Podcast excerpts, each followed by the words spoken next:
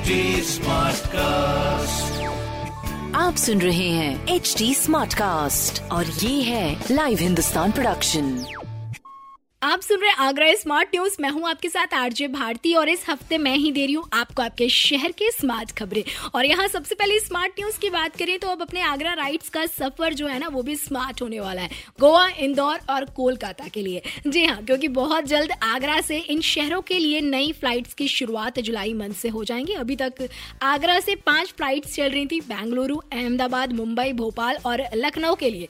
पर अब जो है डायरेक्ट फ़्लाइट आगरा से गोवा, इंदौर और कोलकाता कोलकाता के लिए भी मिलेंगे। इनफैक्ट इन फ्लाइट्स के शुरू होने से जो सबसे ज़्यादा फ़ायदा मिलने वाला है वो है यहाँ के व्यापारियों को, क्योंकि इन शहरों से एक्सपोर्ट इम्पोर्ट का काम मैक्सिमम होता है और ज़्यादा से ज़्यादा इन शहरों से बिज़नेस मिलता है। तो ऐसे में इसका सीधा असर यहाँ के बिजनेसमैन के काम पर पड़ेगा, जो कि अब दिल्ली ना जा करके डायरेक्टली इन तीन नए शहरों में जा सकेंगे। खैर, बात करें कोविड प्रोटोकॉल्स की तो अब फ़्लाइट में भी बिना मास्क पहने एंट्री नहीं मिलेगी। फ़्लाइट में भी सभी प्रोटोकॉल्स को फॉलो करना अनिवार्य होगा। प्लस जो लोग प्रोटोकॉल्स फॉलो नहीं करते पाए गए, उन पर जुर्माने के साथ साथ कड़ी कार्रवाई भी की जाएगी। इनफैक्ट एयरपोर्ट या प्लेन से बाहर कर दिया जाएगा और उन्हें नो फ्लाई लिस्ट में भी डाल दिया जाएगा। सो प्लीज़ सिर्फ़ फ़्लाइट में ही नहीं, बल्कि रेगुलर डेज़ में भी प्रोटोकॉल्स को फॉलो करें।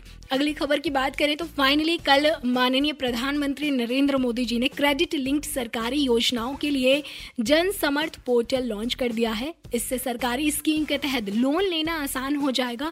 इस पोर्टल से तेरह सरकारी स्कीम के तहत लोन लोन के लिए ऑनलाइन आवेदन किया जा सकेगा। फ़िलहाल तो चार श्रेणी के लोन के लिए आवेदन करने के लिए सुविधा मिलेगी। इनमें एजुकेशन, एग्रीकल्चर, इंफ्रास्ट्रक्चर, कारोबार, शुरुआत और जीवन यापन लोन शामिल है। लोन के लिए आवेदन से लेकर उसकी सारी मंजूरी तक जो प्रोसेस है, वो ऑनलाइन ही होंगे और अगर लोन नहीं मिलता है तो आवेदनकारी इस पर ऑनलाइन शिकायत भी दर्ज कर सकता है।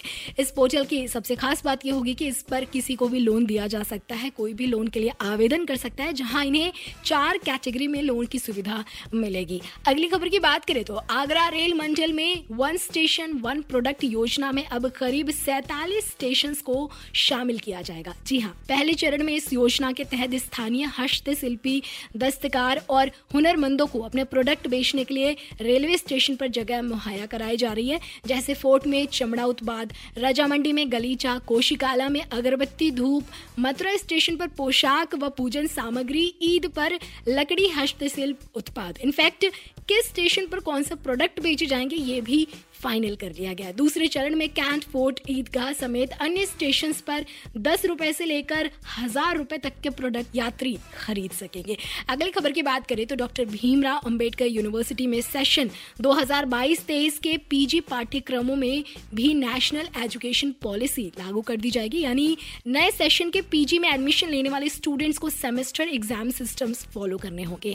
टोटल चार सेमेस्टर्स होंगे, सौ क्रेडिट्स के, जिनमें पंद्रह घंटे की पढ़ाई पर एक क्रेडिट काउंट किया जाएगा। फ़िलहाल तो यहाँ लॉ बी एड और एम में एडमिशन फॉर्म के लिए तारीख बढ़ा दी गई है। यानी स्टूडेंट्स इन कोर्सेज में एडमिशन लेना चाहते हैं तो आठ से अट्ठारह जून तक आवेदन कर सकते हैं। और आखिरी स्मार्ट न्यूज़ की बात करें तो अब घर पर ही सामान्य मरीजों का इलाज उपलब्ध कराने के उद्देश्य से आयुष मंत्रालय द्वारा ई संजीवनी ऐप शुरू कर दी गई है। इस ऐप के ज़रिए इलाज करने के मामले में फ़िलहाल फिरोजाबाद, यूपी के तीसरे नंबर पर है, बल्कि दो जिलों का नोडल भी बन गया रोज़ाना सुबह आठ से शाम पाँच बजे तक ढाई सौ मरीज़ का इस ऐप के ज़रिए उनका ऑनलाइन इलाज किया जा रहा है। सो ये एक बेटर ऑप्शन है कि अपने आगरा राइट्स भी अपने फ़ोन में आयुष मंत्रालय द्वारा ई संजीवनी ऐप डाउनलोड करें और घर बैठे ही बेहतर इलाज पाए। फ़िलहाल तो ऐसी खबरें जानने के लिए आप पढ़ सकते हैं हिंदुस्तान अखबार। कोई सवाल हो तो ज़रूर पूछिएगा on Facebook Instagram and Twitter हमारे हैंडल है at the rate H T smart cast और ऐसे पॉडकास्ट सुनने के लिए log on to W W W dot H T smart cast podcast.com.